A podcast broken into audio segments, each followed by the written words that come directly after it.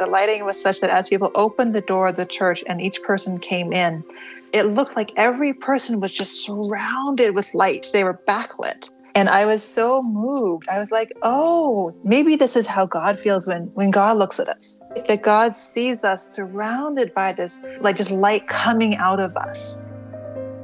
On In Good Faith, we believe that all faith traditions have something to teach us about how God is working in the world and in our lives. So join us to listen, learn, and be amazed.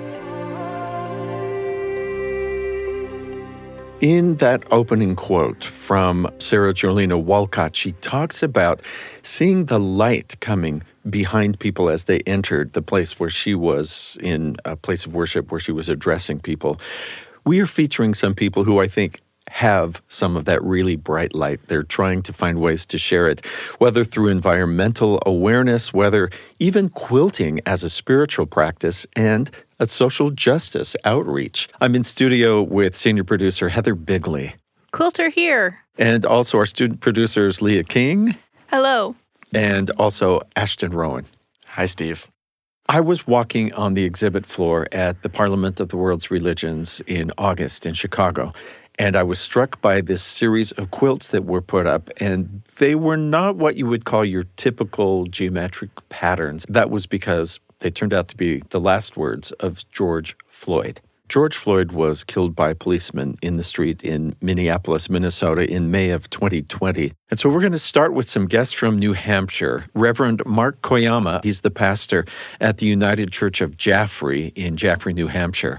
Also, one of our quilters we'll speak with is Dr. Harriet Ward. She's a scientist, a Christian activist, and the chair of the Anti Racism Ministry Group in New Hampshire Conference of the United Church of Christ. A fellow quilter, is Kathy Barrett Blair. She works as a preschool occupational therapist for her school district for over 30 years, and she expresses her creativity through fabric, including donating handmade quilts to her local Habitat for Humanity. And I'm wondering, quilter Heather, what is it that caught your mind about these quilts? I didn't get to see the quilts in Chicago. I actually went and looked at the quilts on their website, and you can too at saqm.org. All the quilts are there featured. And what caught me was this idea that's going to get explored about we what we traditionally think quilts are for and what these quilts are actually doing. And so, such a serious topic, the last words of George Floyd. And I really don't want to say more because it's going to be explained beautifully as we spoke with these folks from their various homes in New Hampshire. And I started with Reverend Mark Koyama.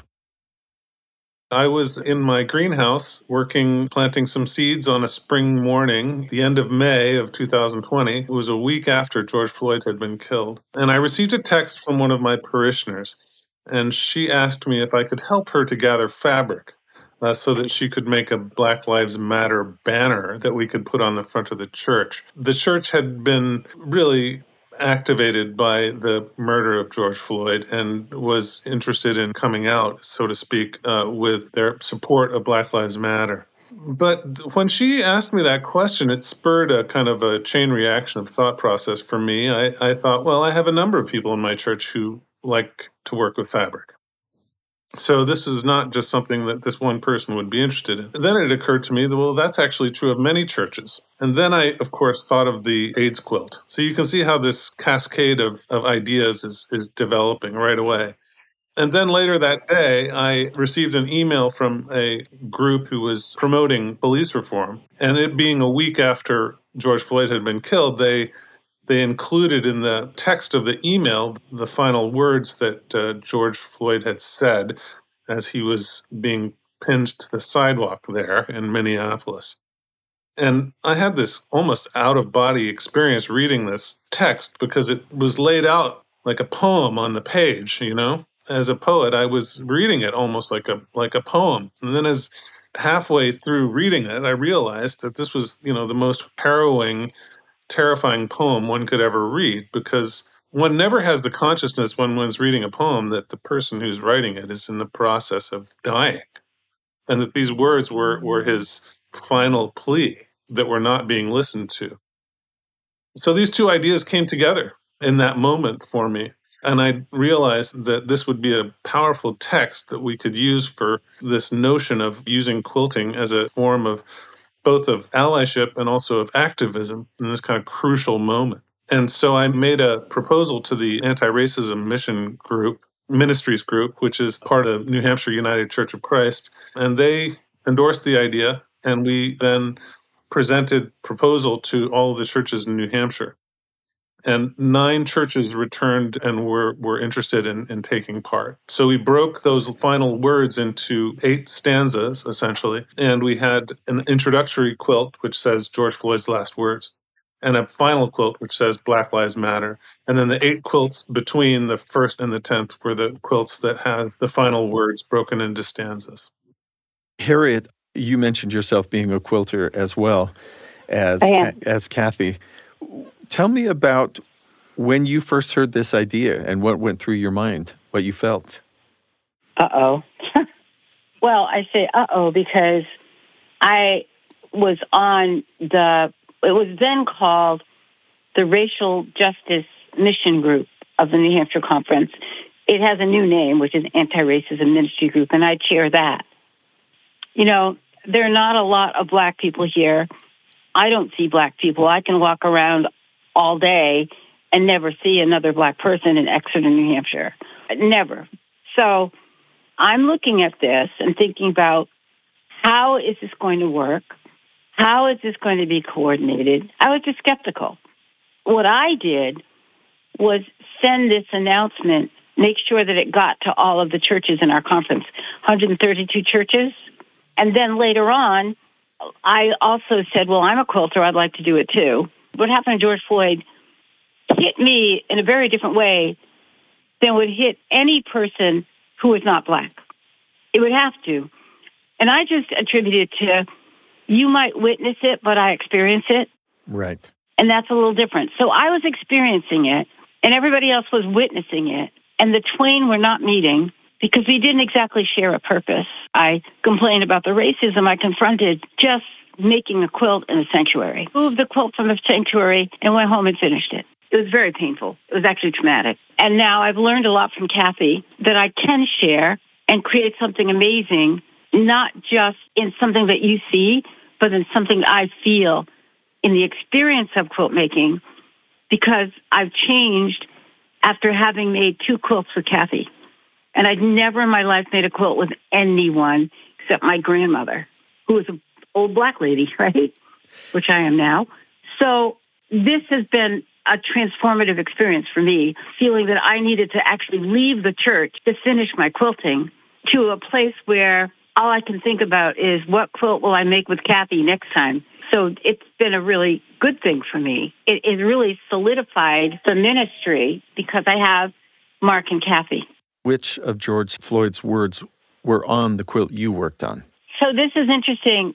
Quilt 9, which was the one that had 1,380 squares that are sort of ombreed up. Mm-hmm. And it says, I can't breathe in ragged ribbon. And in my church, they said, we want to do the quilt that says, I can't breathe because it's just three words and we'll be able to get it done fast. And I said, wait a minute. I can't breathe are the most important words. And my people, my ancestors have been screaming those words for centuries. We've had the breath snuffed out of us in so many ways for centuries. Even growing up in a family that said, don't breathe, you'll get in trouble. If you confront a white person and you're not sure what's going on, don't breathe.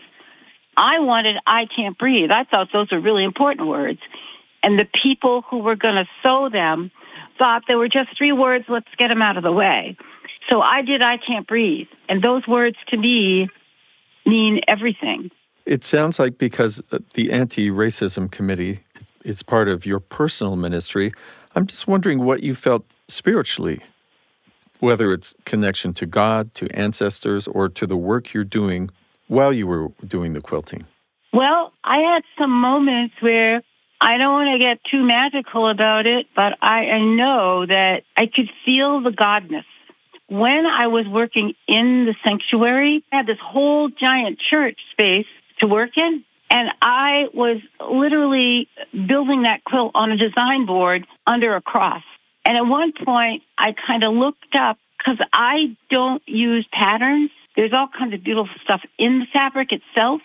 And so I was letting the fabric almost decide where and how it wants to be. And as I was doing that, I looked up at what was growing, and there was a cross in the quilt. And it's barely visible, but it just grew. The quilt starts in the bottom of the quilt, and then it goes into the light. Just some black liberation theology going into the light. And up just as you get into the light, there's a cross. And that really hit me. Mm. But I was also somewhat spiritually crushed because I couldn't get a connection with people about the racism and how much it hurts and how it, important it was to recognize it and sort of confess to it and work with it. I couldn't do that. And so it was kind of lonely spiritually because I was in a different place. I was in a place of an experience where others were in a place of witness. But going forward, when I work with Kathy, that went away. I feel spiritually lifted when I'm with Kathy and fabric. Well, that's a great segue to ask Kathy first about her quilting and what you thought when you first heard about the project. I first heard about the project because my pastor, the Reverend Cynthia Bagley at the United Church of Christ in Keene, forwarded to me the email that talked about this vision of creating 10 quilts to memorialize the words of George Floyd or to witness to those words. And again, we were in COVID and our church was really in a very, very much of a lockdown kind of situation. And so the only thing that I thought was that I don't want to do this all alone, and maybe there's a way I can ask the youth in our church to participate. They did participate, many of them, youth and their families, in cutting out the lettering of the words on the quilt that we did, and that was quilt number four in the series of 10. So on our quilt, please shows up a few different times. Please, man, I can't breathe. Just get up. I can't move. Yeah, Mama is at the bottom of the quilt. It has nine or 10 lines of lettering, and I actually said that I was willing to take one of the quilts that had more words or more lettering because I felt like I had the skill and with the youth help and the maybe the resources to be able to do a quilt that had more word content. We were given sort of a, a template of how we were to do these quilts, and and I followed the rules more or less. and that was black background and and a certain color scheme on this quilt and and my color scheme was sort of orange to yellow lettering but on the back i i used some of the border that I created to make a cross on the back of the quilt and and I felt that was really an important piece and I guess if if I were going to be doing it again and what I've learned from Harriet I wouldn't have followed the rules and I would have maybe used my own uh, instinct to actually include the cross on the front of the quilt along with the lettering. I'm wondering if you can talk to me about just the emotional or spiritual impact of this you weren't just lettering a wise saying from a sage of the past. These are george floyd's personal responses his pleas and and the dying requests of of a man. First of all the quilting experience during the summer of 2020 was quite isolating you know, generally, I think about quilting with others most of the time. And we only had a couple of months to get these quilts completed. We hoped to have them done by September. So, you know, we were working June, July, August. One of the things that I found myself doing was wanting to, to read and learn more about the issues around racial injustices in our, our country's history and learning just more so that I could understand what I was hearing in the news and trying to put that together. And the thing that I, I don't know that it happened during the summer, but it happened as we all gathered to bless the quilts at the Cathedral of the Pines. Then I really felt like I was part of this group of people who who wanted to have some kind of a relationship in being allies. And we I don't think we knew what that really even meant, but it was it was powerful to ha- be at the top of this mountain and seeing all the quilts together. Mark and Harriet said, you know, I think we need to continue this ministry some way and invited people to participate in that continuing whatever it was going to be.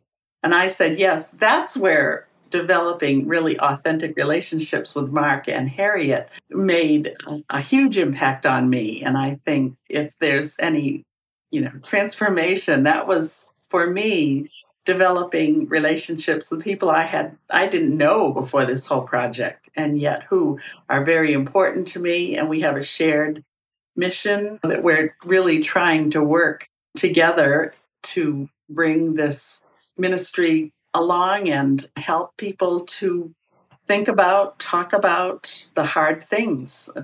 What about anti racism can they do to help change the world, change how we each respond? Thank you, Kathy. Mark, tell me about the moment when all those quilts are finally in one place after those nine different churches have been working on them. I hate to say it, but really, when I first came up with this idea, I was really not cognizant of the profound significance of, of quilting. It was almost like an arts and crafts project in my mind, a little bit. To, to even say that makes me feel bad about myself because really it's like I did not comprehend the gravity and the gravitas of what was happening until we brought them together. And then when we brought them together, it was like we had done this incredible thing you know, it was almost like the hair in the back of my neck was standing up because it was like, it was just one of those moments where it was like far, far greater than the sum of its parts. I didn't really know how profoundly the art of quilting communicates intentionality and prayerfulness. Living with those words for that that period of time was in a sense it was a bit like a spiritual practice because you take hours and hours and hours on one word. This is intentionally very, very, very, very slow. And when you live with a word like claustrophobic, it took me all day to cut those letters out. I tell you, if you spend six hours with the word claustrophobic, it's a different experience than just saying. And then if you think about the context in which that word was said, it becomes even more intense. So you've taken these quilts out uh, as a ministry to different places, including where I saw them in Chicago, not that close to New Hampshire. and they're at the Parliament of the World's Religions. And just from the people who came by or who spoke with you at that event, for instance, what kind of conversations or reactions does that engender? In the last year, the quilts have been to, you know, almost 90 places. They've been all over the country. One of the things that we found is Harriet can speak to this too in a, in a really powerful way. Originally, when we sent out the quilts, we we insisted that we had to be with them, you know, at every at every venue. Then recently, we've said, okay, we'll we'll let them go a little bit, see what happens, and they they act as a kind of a very very interesting kind of liturgical and provocation in a lot of churches, and they do really amazing things at many, many different places. Do you want to talk about that, Harriet? Yeah, I felt really proprietary about them and protective of them. I mean, even handing my quilts over to Mark for the first time, I felt like I was giving away children to a stranger. Mm. And what are you going to do with my quilt? And then when this whole installation came together, the first time they left us where we couldn't be right there with them, I think they went to Ohio, which is really far away. And I was really worried about the care they get. But I was also thinking we were involved in the quilts. We're more important. We need to be there. No, it's not me talking about the quilts. It's not me docening the quilts or guiding people in their experience with the quilts is letting people and churches respond to the quilts. And so when I step back and listen to the responses, I've been really blown away and I've learned so much. I mean, and people are so inspired. I listened to a group of people in Massachusetts, and there was a pastor who did this wonderful meditation, and a woman who specifically got up and talked about how she was going to go into the Framingham Women's Prison, which is the oldest women's prison in the country, and work on quilt projects in the prison. The quilt spoke to them. We didn't come up with that. And so when we sit back and let it go, it's the quilts that do the work. So when I was at the parliament, I was just sitting there in my chair and people would come by. They didn't know who I was. And I'd kind of roll up and say, How are you feeling? And that was the question. And I got all kinds of responses, but one that was really, really common a quilt is a comforting icon, but these quilts also challenge you. And the juxtaposition of the challenge and the comfort yeah. is where the stress comes. People would say pain and beauty, it's the same thing. And I heard that as a common response. And then I started to see it in the faces of people. I didn't even have to speak to them.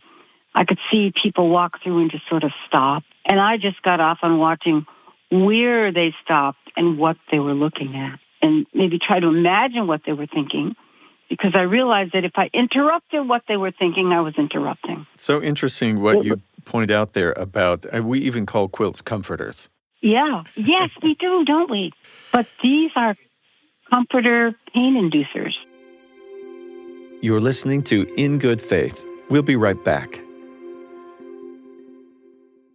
I'm Stephen Kapp Perry, host of the In Good Faith podcast, and I want to tell you about another in our family of BYU radio podcasts, an award winning show with an award winning host. This is Julie Rose on Top of Mind. Do you get turned off by the news because of how angry and polarizing and even depressing it can be? Doesn't anybody know how to have a civil conversation or weigh two competing ideas without a knee jerk reaction that if you don't think what I think, you're a bad person? Check out the podcast, Top of Mind. They take one tough topic and they dive deep. And the goal is learning how to stay open and curious, even when you're confronted with different perspectives that may challenge us. Learning how to stick with the discomfort until we feel like we've actually learned and gotten some understanding. We may change our minds, we may not, but every episode will leave you feeling hopeful and empowered to become a better advocate for what does matter to you. Top of mind Listen to the podcast wherever you get your podcasts. Welcome back to In Good Faith. I'm speaking with Reverend Mark Koyama, Dr. Harriet Ward, and Kathy Barrett Blair, all from the Sacred Ally Quilt Ministry in New Hampshire. So, this the Sacred Ally Quilt Ministry.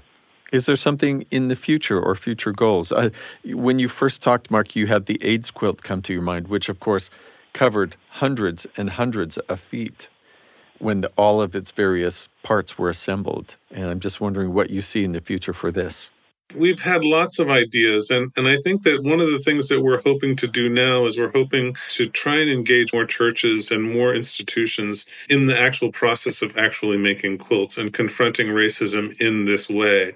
Because I think we've kind of stumbled upon a pretty remarkable mode of kind of getting into this difficult conversation that a lot of that a lot of particularly white people are are very reticent to get into that con, into the conversation around race. I like to call it kind of a rhetorical sleight of hand in a sense and it has to do with this comfort challenge thing that we were just speaking of.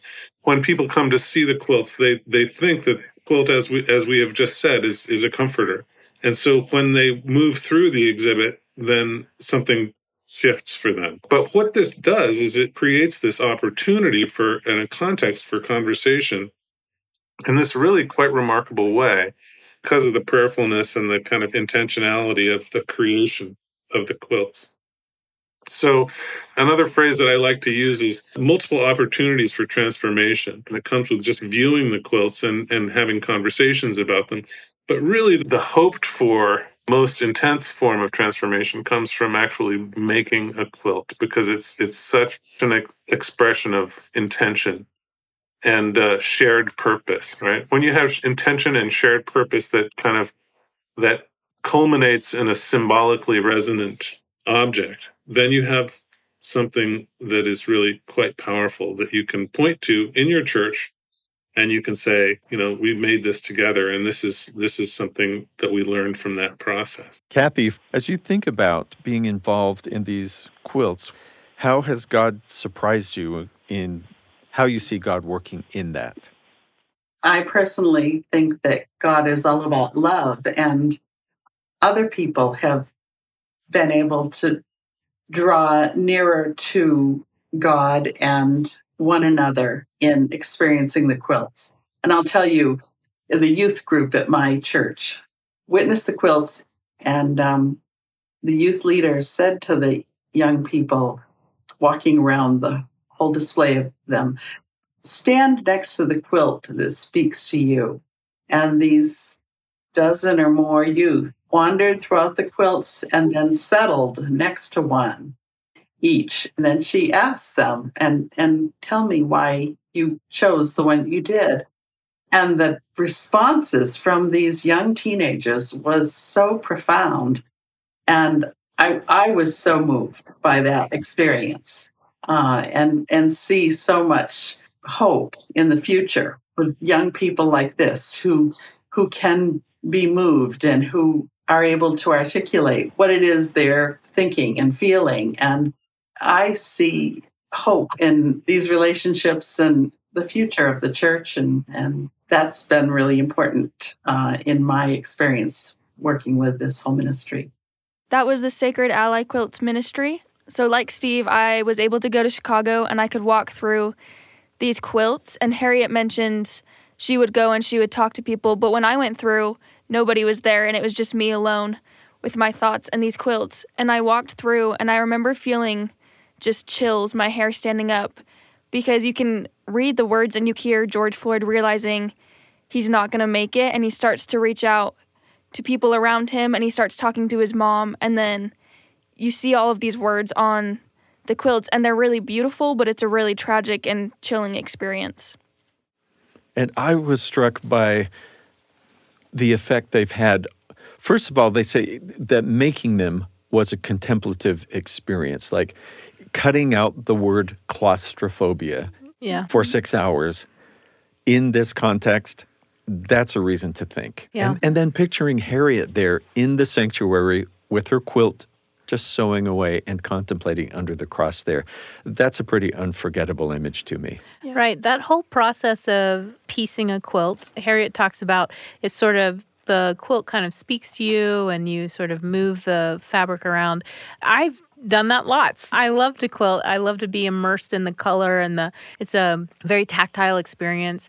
And I never thought of it as a spiritual experience. And I appreciate Harriet saying that because it's made me rethink how I quilt and what I can be using quilt for, right? Mm-hmm. As an intentional, prayerful space.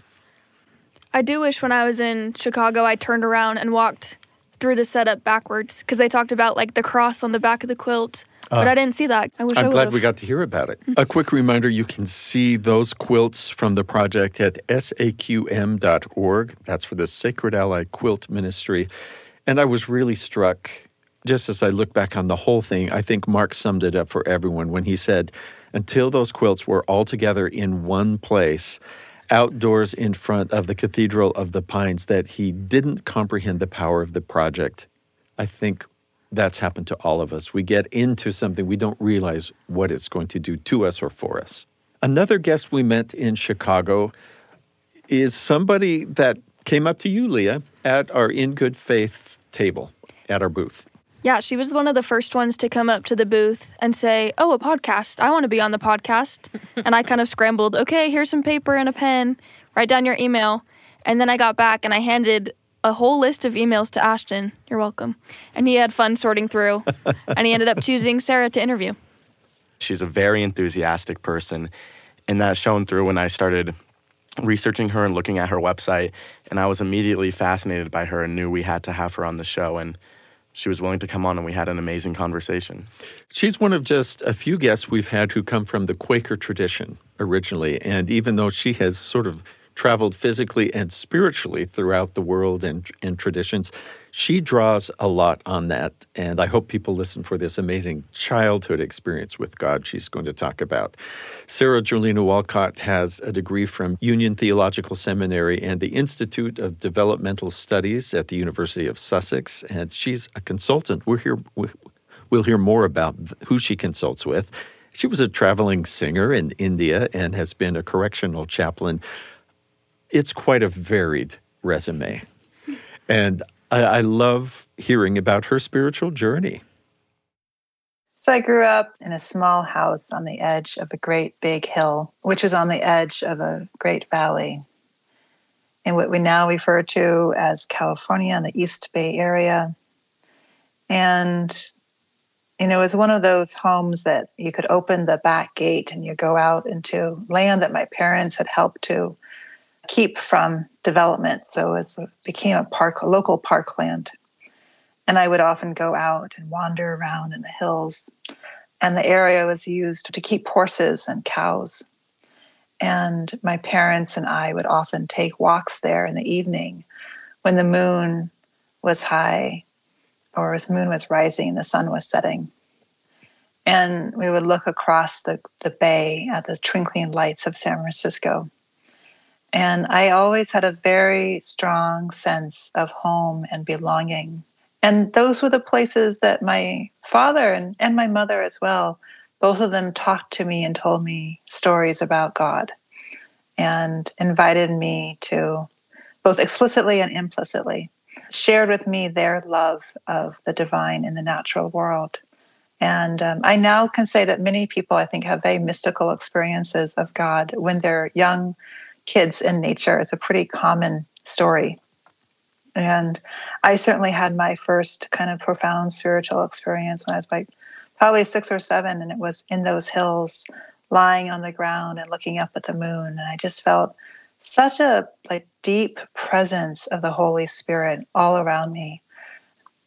And that point for me, the, the name was less important. It was like a feeling.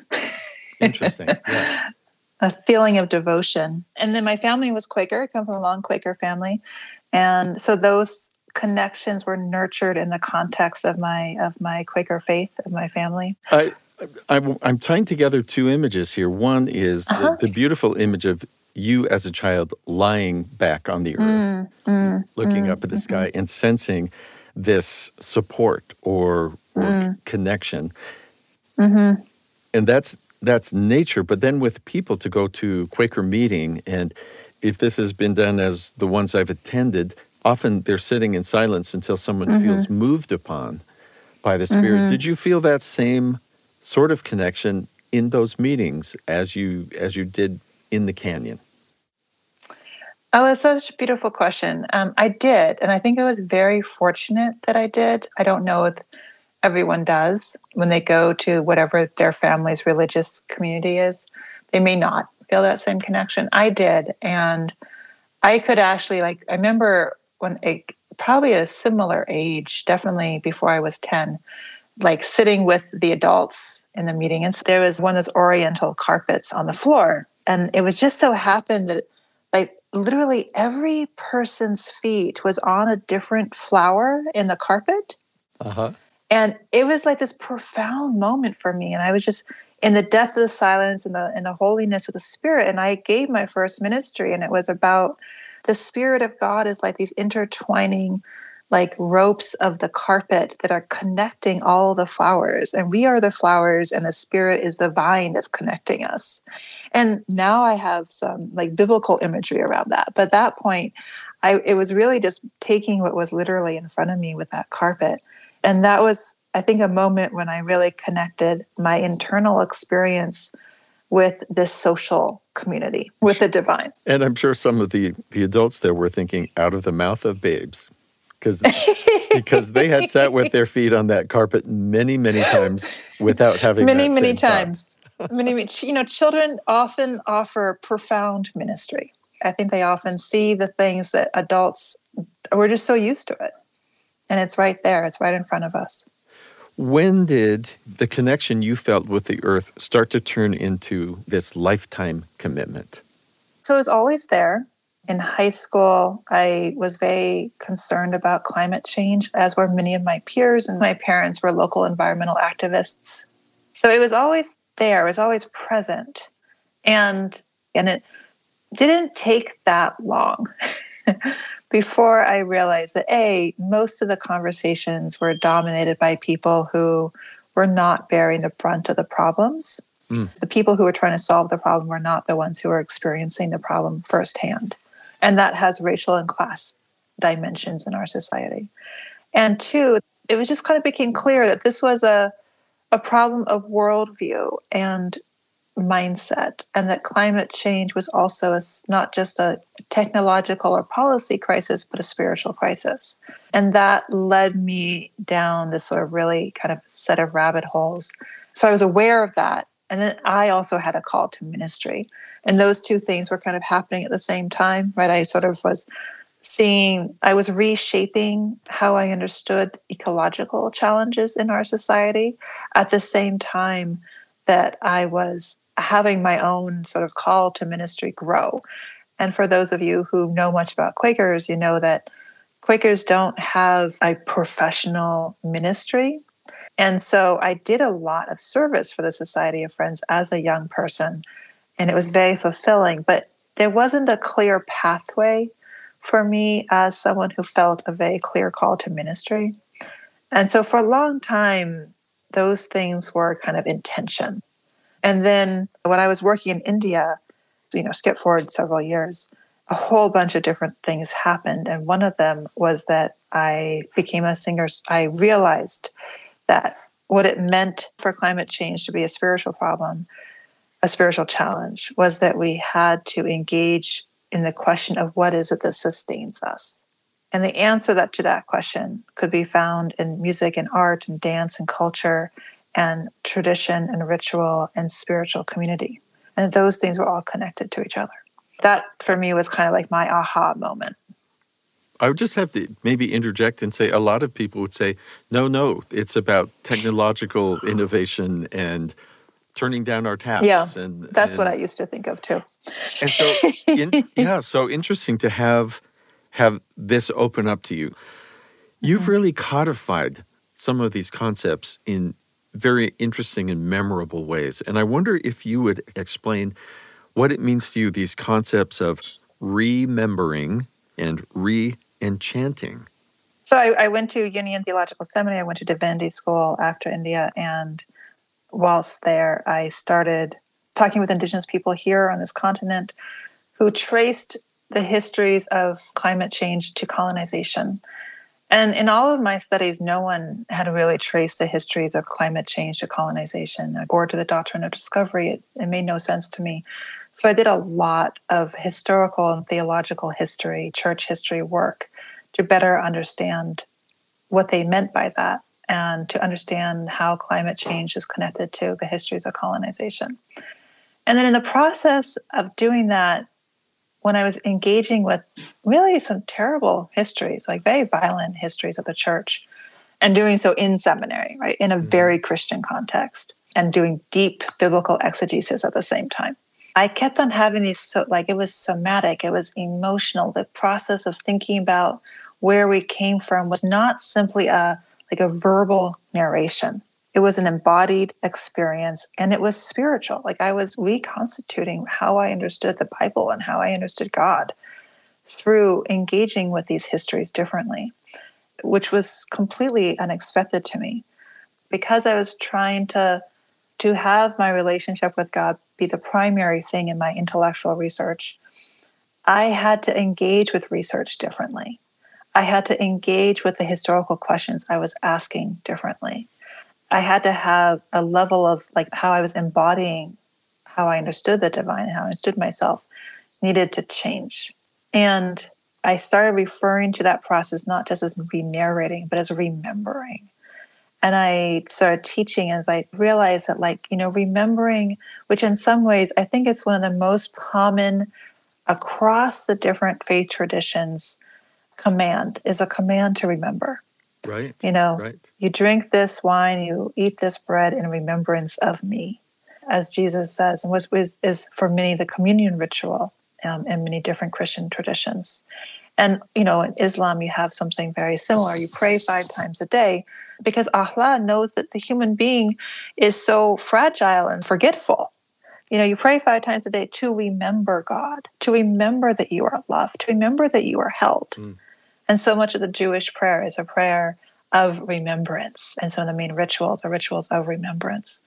So I began working with this understanding of remembrance and remembering as a somatic experience, and that we need to engage both with remembering our deep connection to the Holy One, and that part of that is also remembering how we got disconnected and the multiple ways that disconnection have happened. And you kind of need to do both. You're listening to In Good Faith. We'll be right back. You know, there are no perfect people, and there are no perfect families, and no perfect relationships. So, how do we be good people and have good relationships and good families? How do we do better at what is most important to us? I'm here to tell you about The Lisa Show, another in the family of BYU radio podcasts. Lisa Valentine Clark is a comedian, a believer, a single mother. She delves into the challenges and the relationships that shape all of our lives, whether we're talking about parenting, mental health questions, social issues, being a caregiver. She and her council of moms tackle the topic. Yes, you'll hear from experts, but you'll also hear from the people who have been digging the trenches. She'll help you figure out this thing called life with lots of laughs along the way. It's The Lisa Show. Listen wherever you get your podcasts. Welcome back to In Good Faith. I'm speaking with Sara Jolena Wolcott of Sequoia Samanvaya. You help people rediscover the spiritual connection to the earth that you mm-hmm. feel our society has lost. You just were referring mm. to that. Is it possible to do that with secular organizations? It seems like you would have to bring in a spiritual connection. What kind of organizations would call on you to help them do better at, at what they do mm-hmm. or or to reestablish and remember those connections?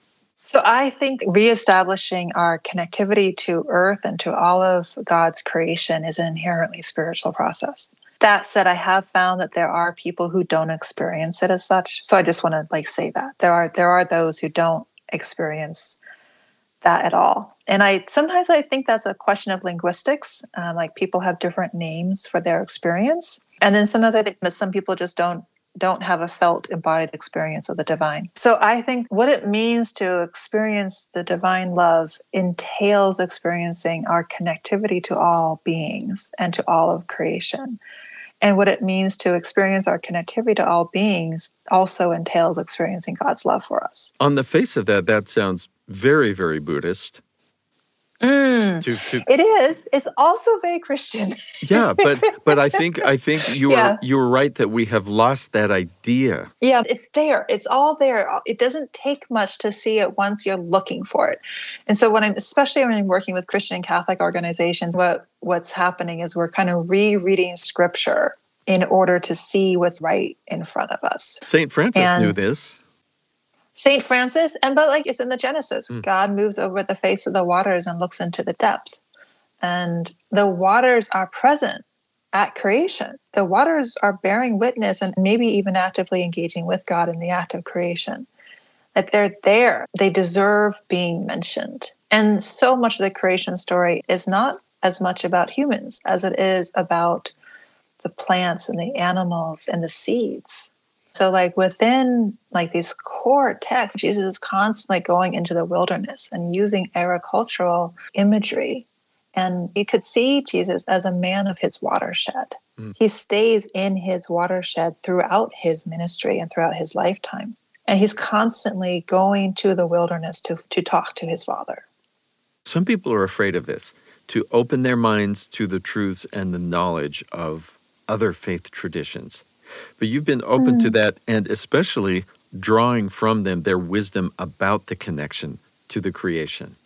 Quakers as a whole tend to be very open to multiple traditions. Like it's pretty common that you'll have a diversity of perspectives and a diversity of experience and have had profound spiritual connections in those other traditions before or even during their time with Quakers. So I grew up in a community that uplifted that capacity. And I was like very, very, very Quaker, by which I had no interest in any other tradition. When I was in India, I had a couple of experiences that I think of it as like expanding my listening. Uh-huh. I could still hear Jesus, but I could hear other beings that were from like a different it's like a different sound. it's it's it felt like hearing notes I hadn't heard before or hearing like music I hadn't heard before. Interesting comparison. You speak a lot about ancestry and ancestors too on, on mm. your website and in your work. Our ancestors are so important. Where do we come from?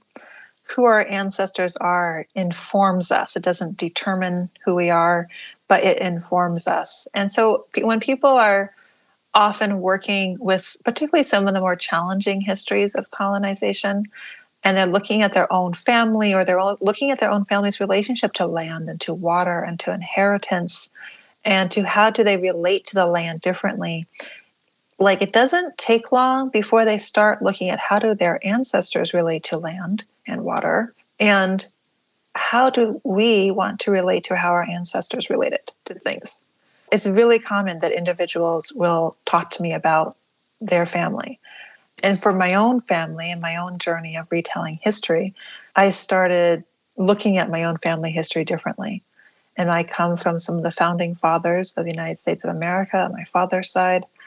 And understanding what they did and how they did it in a different key has really helped me understand how I can relate to land and water and to the divine in a different way. And so, in part because I've done that with my own family history, I help other people. And so, I talk about as ecological family history. How do we tell stories about where we come from that incorporate lands and waters and the peoples of lands and waters, indigenous peoples and people from other parts, different parts of the world? How do we incorporate a multiplicity of stories into our own story. And you've got me thinking about not only people, but also places. You talk about the e- mm-hmm. ecological situation. Throughout the Old Testament, for instance, you hear about, and we have been promised a land, or I return mm-hmm. to the mm. land of my fathers. There, there's this big yeah. connection. Absolutely. Absolutely. And we we carry the story of the land and the history of the land in our bodies, like everyone does and it's in our food traditions it's literally in our genes. Um, and for some people when they return to the places their ancestors are from they have this immediate recognition and it's like they know the land. There's a little bit that i don't think i will ever fully understand um, but i think there's a poetic beauty in the like i think of it as how do your bones connect to the stones of where you're from and of where you are now. And that as people connect to land, it's one of the things that can be most helpful and most healing is connecting with, with land and water. Figuring out how to do that well in a society where connectivity to land often looks like property ownership can be really difficult. Yeah. When people have the experience of having land or water that really calls to them, the value of honoring that Mm. And of we going there, visiting it, moving there, it means different things for different people.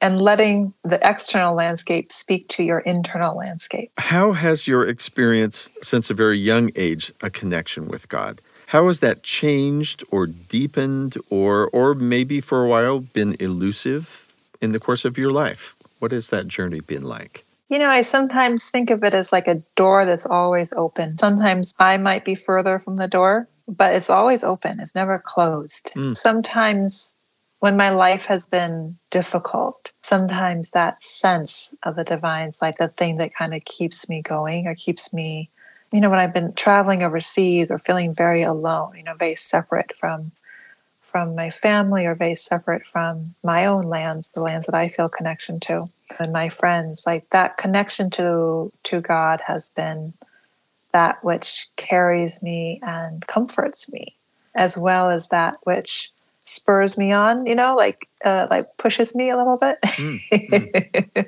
so I've always felt it. I think there have been times when, like these days, my access points have changed.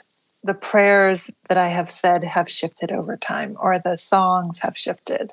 The the places where that's easy for me to find it. So there was a while when I had a hard time feeling God in a church building. I felt God in the wilderness, or I felt God like in meeting in Quaker meetings. If I went into a church building, I didn't feel it. And then I was working in a church. I was actually at the front of the church one time and I was giving a sermon and I was just sitting and I was waiting for everyone to come into that church building. The lighting was such that as people opened the door of the church and each person came in, it looked like every person was just surrounded with light. They were backlit. And i was so moved. I was like oh maybe this is how god feels when when god looks at us that god sees us surrounded by this like just light coming out of us. And we don't always see that but it's actually always there. And that was one of several moments that actually led me to experience the divine in churches but i'm also just grateful to have that like glimpse into how beautiful god sees us you know that was Sara Jolena Wolcott. And you can find out more about Sara Jolena at her website, sarajolena.com, S A R A J O L E N A. One of the things I really liked about her interview was the sense of responsibility she has and this sense of rethinking. And I think that, you know, she codifies her re-enchanting and remembering. And I think she could do the same thing with these words responsibility and rethink. And I think it relates to the quilts um, in the Sacred Ally Quilt Ministry as kind of challenging the way we look at things and challenging the way what we feel our duty is. The way that the Sacred Ally Quilt Ministry made these quilts in order to challenge ideas and challenge the way we think about quilts, just as the same way Sara Jolena challenges the way we think about the earth and, and our spiritual connection to it. And that we have this responsibility to care for each other and for the earth. What I wrote down is the people who can make the change often aren't the people being most affected by it. Yeah. So it is taking sort of a responsibility to watch out not just for ourselves but for others as well. And I loved the her spiritual journey, which she said for her, it's like a door is always open. Sometimes she's really close to it, sometimes she's a little further. But that that was a really comforting yeah. to draw a word from our episode, a comforting image to me of this door always being open wherever you are in relation to it, that you could move toward it. I think one of the things that really stood out to me from our friends from the Sacred Ally Quilt Ministry, Harriet talks about there's a difference between witnessing and experiencing. Yeah. And even if we, as outsiders, are witnessing, we need to be attentive to what's happening for the person who actually experiences it. And we need to be compassionate and thoughtful about how we engage with them.